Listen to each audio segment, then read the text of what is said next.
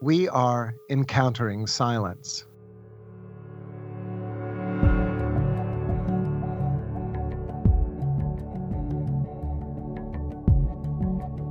Encountering Silence is made possible by the generous support of listeners like you.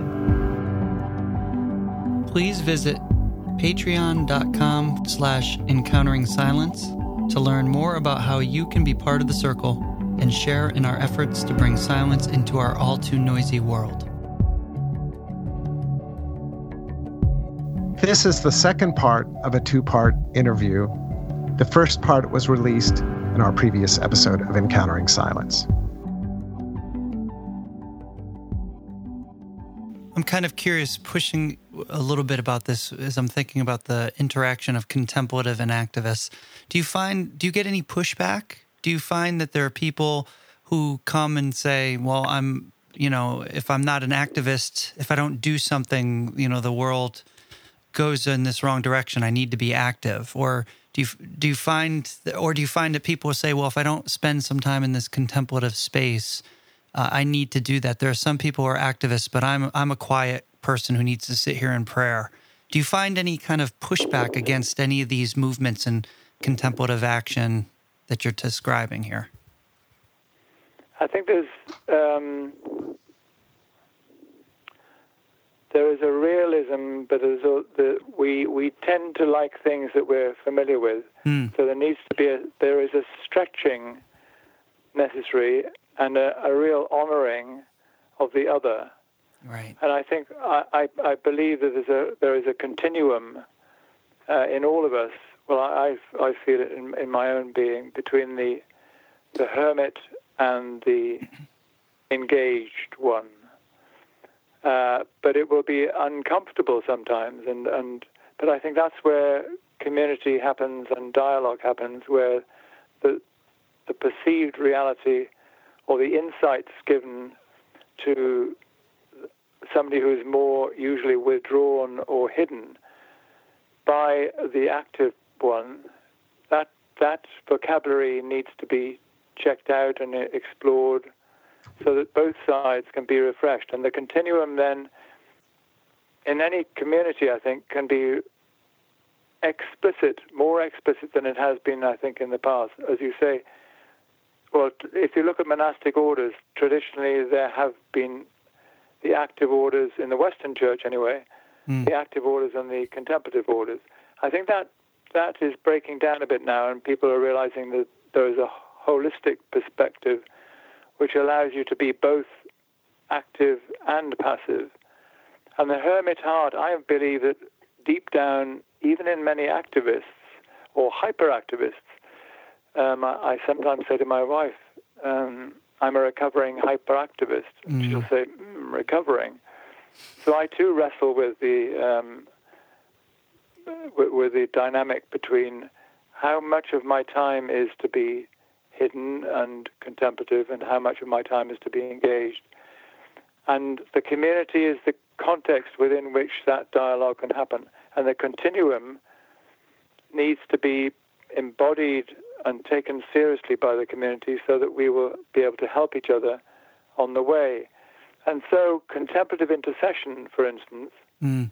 people know about the, the intercessory move. I think contemplative intercession can be profoundly engaged spirituality because it is holding the wounds of the world. Right. It is it's doing mm. deep work. It's doing deep work on behalf of the universe. Mm-hmm. And there's something, we need to explore something of that more profoundly. And similarly, the, the person who is drawn to contemplative intercession, holding the wounds of the world, needs to be open to this, what I call deep hearing and deep seeing and deep connecting. Mm-hmm. And then that becomes the teacher. The, the Holy Spirit then works with the energy that's formed by insight, if those insights can be valued by the community. So we have to be valuing right across the continuum from hermit to hyperactivist.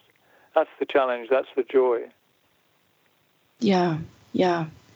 And I found w- when I've been on either side of that, the con- you know the con- more heavy on the contemplative side or more heavy on the activist side, I found for me that there are places where I can so easily be debilitated. And on the contemplative side, I can be debilitated by urgency. And on the contemplative side, I can be debilitated by agony. And mm-hmm. finding that sacred center is just, it's, um, it's important and it's, it's hard. And I wonder what you would say to that, to those, those extremes and, you know, how we can keep finding healing in one another to find that balance it is healing, finding healing in one another or through one another. It's it is finding if if the bridging between the eremitic and the hyperactive, or the, the, the solitary one and the engaged one, or the the solitary part of one's being, or the hermit heart and the engaged heart, it's allowing space in Christian community to for those voices to be heard and for, for the trawling in the ocean to find the fish from each tradition. I'm breaking metaphors here. Um, but it's, it's finding the resource and honoring the resources of from a tradition which is not your own. That's where some learning really happens because we so easily judge what is not our own path um, and dismiss so there's there's always a real danger of paying lip service to something, and I'm it's it's really really important that integrity and depth are the key parts of the conversation, which then allows for trust to build gradually. Because I think people are, if they're not a necess- if they're not an engaged activist, then people will be worried or suspicious of activism. So they need to be, those people need to be nurtured in the path of awareness and and similar and likewise vice versa. The people who are activists are often have not much time for the hidden and the reflective.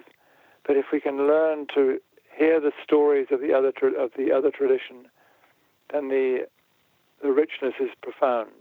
Mm-hmm. But it's a it's a slow it's a slow path. I'm reminded of uh, a poem or prayer. It's kind of crosses the lines between the two by Teilhard de Chardin. I don't remember the entire thing, but the first line is something like, "Above all, trust in the slow work of God." And when I think about a garden, I think that gardening, by its nature, you know, there's no such thing as a fast garden you know it takes time it takes times for plants to grow it takes time to cultivate it takes time to weed it takes time to to landscape so uh, the you know the there seems to be a relationship between silence and patience and perseverance yeah. and waiting especially waiting I'm trying to think. Was it here uh, on the podcast when we were talking about uh, the the Simone Weil and waiting for God? Yes. I think yeah, yeah. We just recently had an interview. We've we've done enough of these interviews now that they begin to blur together.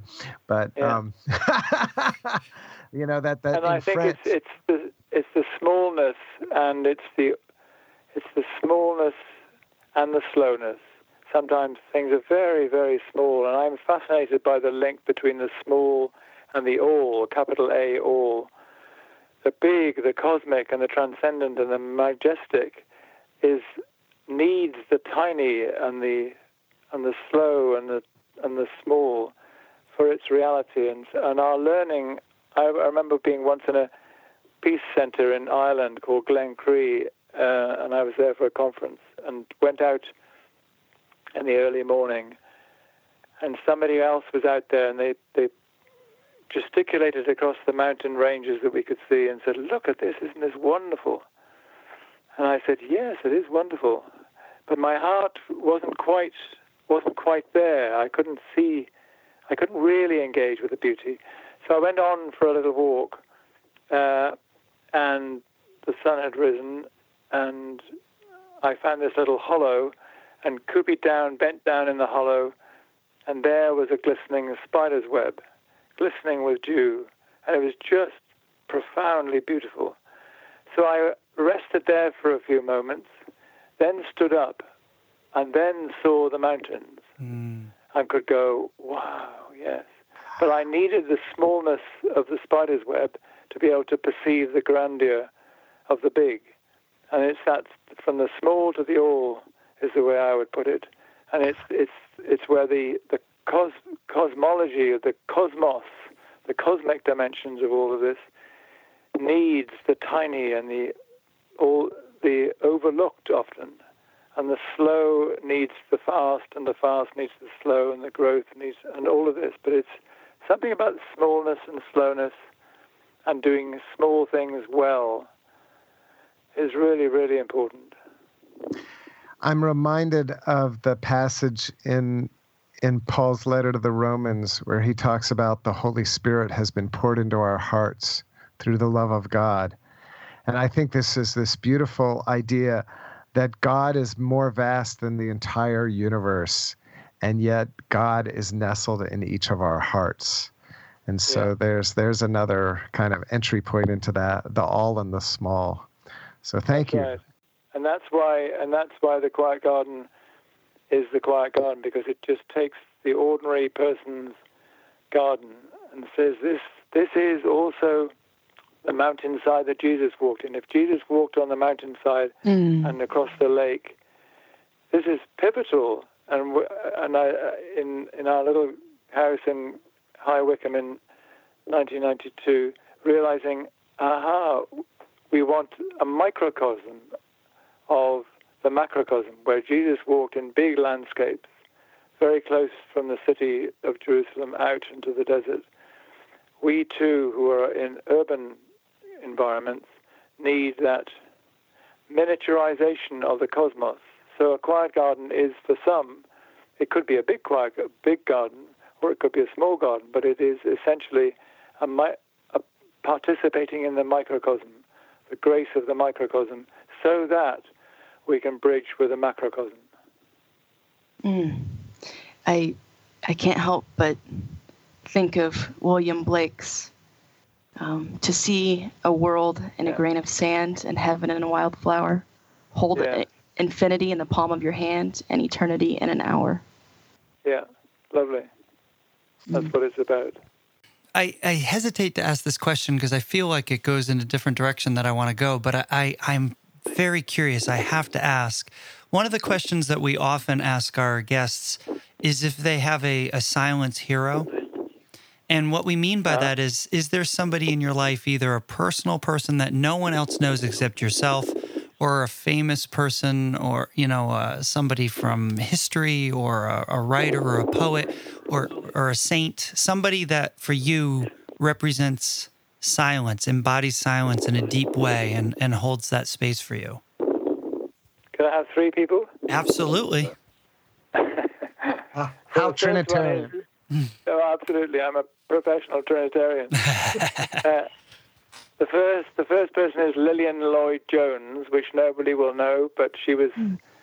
the dear lady who's who lived in St David's. St David's is a very, very, very beautiful place on the Celtic edge uh, with a beautiful cathedral hidden from the Viking pirates. Mm. Um, and she had a little house on the way down the pebbles towards the cathedral, and I stayed with her for some months when I was studying theology many years ago. Uh, and she always had the key in the door, and people who knew her would knock on the door and shout, "Cooey!" And she'd shout, "Cooey, come in, oh, come in!" And she would be, uh, she was, she would network people. So uh, knocking on her door because she would meet them in the cathedral square in St. David's or in the cathedral itself would come Japanese brain surgeons, Russian Orthodox archimandrites, hippies, waitresses, all sorts of people would end up in her house. She had a tiny, tiny, tiny garden. And she was a model for me of, before it, it actually was named as such, years before the Quiet Garden movement, she was the place of stillness and prayer and welcome and hospitality. Then two others. Martin Israel was one of my. Um, he was a pathologist and a very. He produced about 30 books. He died about 10 years ago. Wonderful, deeply, deeply quiet and introvert man, but with a power, powerful perspective on life. So Martin Israel, and then Thomas Keating, who I had the privilege of interviewing and working with a little bit. Um, Mm. Him in the context of his monastery, I was delightfully invited by one of the monks when I went to see Thomas Keating and stayed in the monastery. Uh, one of the monks said, if you would like to experience the vigil, do get up at three o'clock in the morning and walk to the monastery for the in the dark. And so, having met with Father Thomas Keating, m- marching across about a quarter of a mile, I think, in the starlit sky again, which is where we began, to the monastery, and in, in almost complete darkness, the monastery gradually filled with the monks coming in for their night prayers. Whoa, that was amazing. So those Mm. three, Lillian Lloyd Jones, Martin Israel, and Thomas Keating, would be my silence heroes. Our conversation will return after this brief moment of silence. Please take a breath and be present in the silence.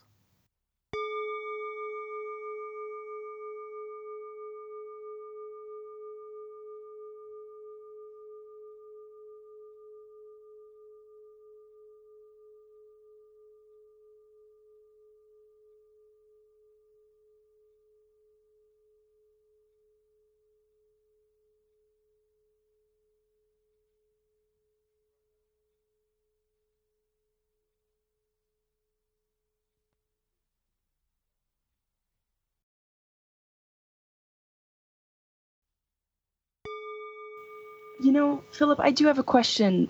You know, we mentioned at the top of the hour that you were diagnosed with Parkinson's and was it 2016? Is that right? Yeah. And I wonder how that has just impacted your work and your life, and um, if that's created kind of a deepening, or how you've um, experienced that as perhaps a, a deeper encounter with humanity and this work, this this holy work, and how you found Yes. that to be. It, inevitably was a bit of a major shock, and I'm, I think I'm still digesting it. Um, hmm in fact, I, my my first day of retirement, uh, I was diagnosed, so that was a, Wow. a, a hard pill to swallow. Uh, in in because we were new to this area, we've only been living in this area for three years, and so that more or less coincided with the with my diagnosis. But in fact, I found some extraordinary comrades. Uh, inevitably, if there is suffering, there is solidarity, and so I'd go to various Mm. groups, dance for Parkinson's and boxing for Parkinson's, and running and Mm. neurophysiotherapy and all sorts of things. And there's a real sense of common honoring and mutual understanding with the people who belong to the Parkinson's network, I suppose. And of course, it's slow. It does slow you down. So there, uh, there has been learning through through what it means to to have this strange disease.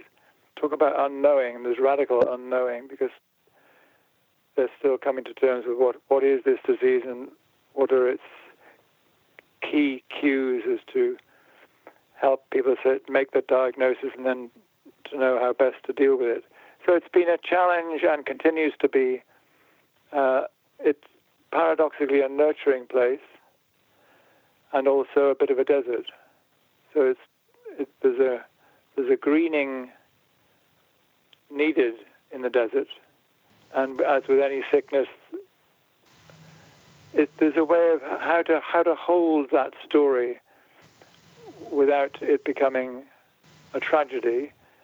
Uh, how to hold the story so the story st- puts down roots and allows shoots to happen of new life. So I mean, I'm Mm.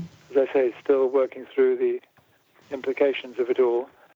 There's, there's a, in fact, some of us went to a, a show in Brighton two nights ago with a with an author and a comic writer who's got Parkinson's, doing a very funny um, hour-long solo monologue on Parkinson's and life, and it is it's a matter of lifting it lifting it and irrigating it somehow. But I have no, I haven't got words to describe quite what it is, but it, it was both. It was a shock, a challenge, an invitation, and in a strange way, perhaps a resource. I appreciate that you mentioned that unknowing. We had a guest on a few weeks ago that talked about this radical unknowing. It's amazing when that meets us in so many different aspects of our lives. And I can't imagine how you're meeting that now in different areas of your life. Uh, yeah. Al- alongside your work and your body and, and you know, with, with having Parkinson's. So thank you for sharing that with us. I think it's deepened my perceiving of things. In fact, um, a poem which sort of puts some of what we've been saying into focus. Can I can I read you this poem? Oh, please, please, sure, please. So this is a poem by the by the Welsh priest R. S. Thomas, who is an extraordinary poet who who I met years ago in 1974. And this is um, I know where the little village he is writing about. It's on the Celtic edge as well, in North Wales on the Llŷn Peninsula, uh, in a little place called Aberdaron. It's called the Other there are nights that are so still that I can hear the small owl calling far off and a fox barking miles away.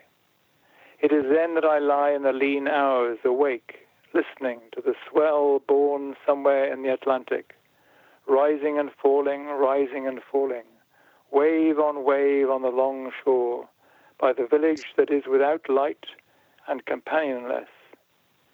And the thought comes of that other being, who is awake too, letting our prayers break on him, not like this for a few hours, but for days, years, for eternity.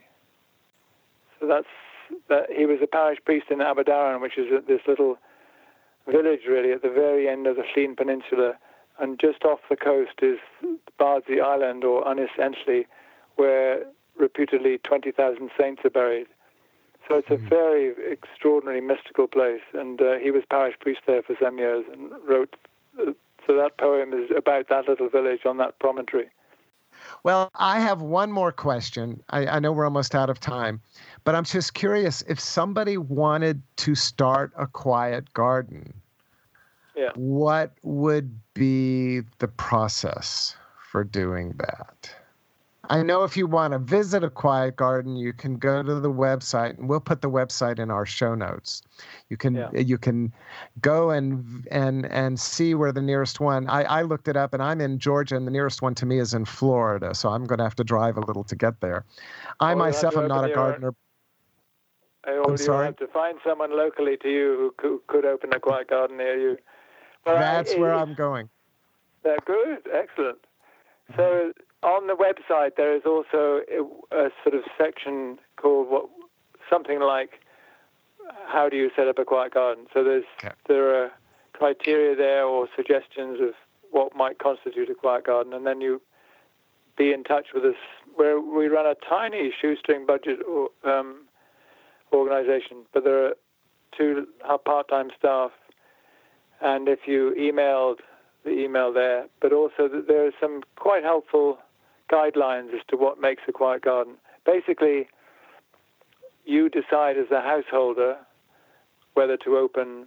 Uh, I, I, would often encourage people to work as a small team. That it may be the the host person whose house and garden we're talking about, but linked in with two or three people who you love and who pray. You know, you can pray together and be still together um, they become the, welcoming group, and then it's a matter of the host saying, "Well, I could, we could do this quiet garden here once a month, or once a week, or once a fortnight, or or four times a year, or only in the summer and spring and not in the winter." Eh, there are many, many models for quiet garden.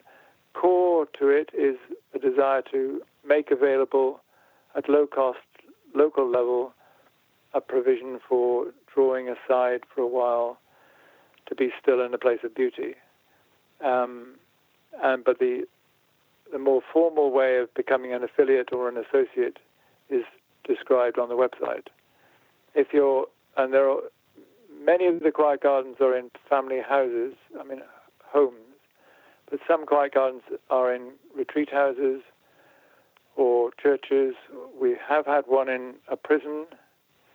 Um, so the application of the vision to organizational settings such as schools, hospitals, that's just beginning to take shape because that is very exciting and because uh, people know now increasingly that green nature is a gifting, a, a blessing, a resourcing, and so um, whether you're an organization or an individual, then the, the offering on an occasional basis, this is not usually permanent, although some quiet gardens in churches or in retreat centers will be permanent, permanently open as quiet gardens. Most quiet gardens, especially in people's houses, are, as I say, they're open according to what the person discerns is there is the right place for them. I was visiting only this week a couple who are now in their mid 80s, and they have been involved in the quiet garden movement for 25 years.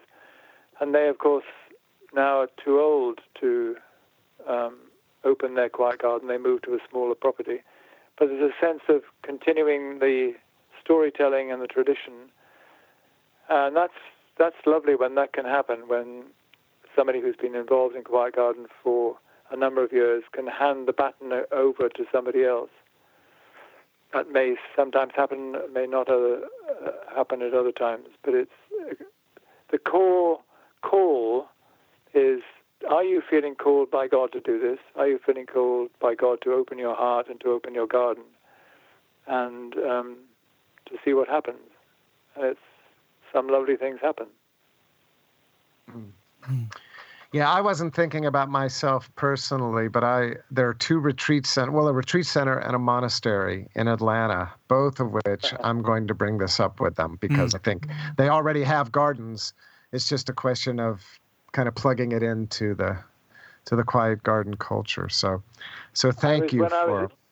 when I was on in Birch in, in Vancouver Island, I think there's a big, big garden there called Butchart Gardens, and six of us went round it when we were visiting quiet gardens in Canada, and we went round the whole of the of the gardens, and really enjoyed it. Came back to the starting point, and one of the the women in our group said, "Let's go around again in silence. We'll go around as a group, but we'll be in silence." And we did that, and it was a completely different experience. We were again attentive, but we were attentive at a far deeper level as we walked around, feeling the community of intention walking around, and yet there was the stillness and the silence that was allowing us to perceive more deeply the beauty and the shape and the color and the texture of the gardens. And that was a real teacher to me.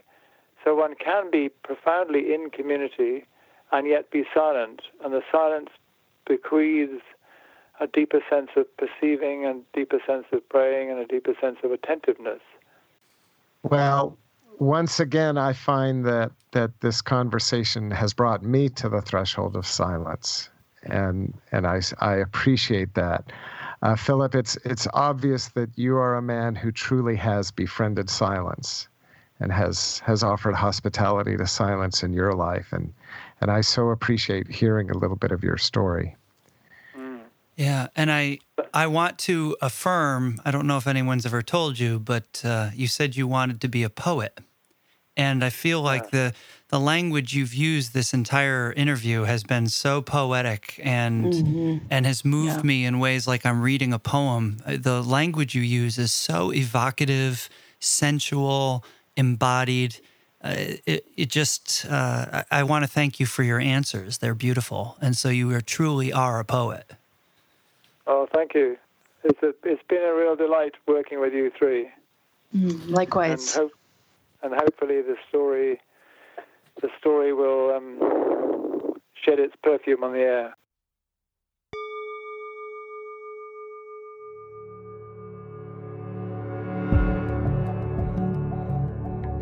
We are encountering silence.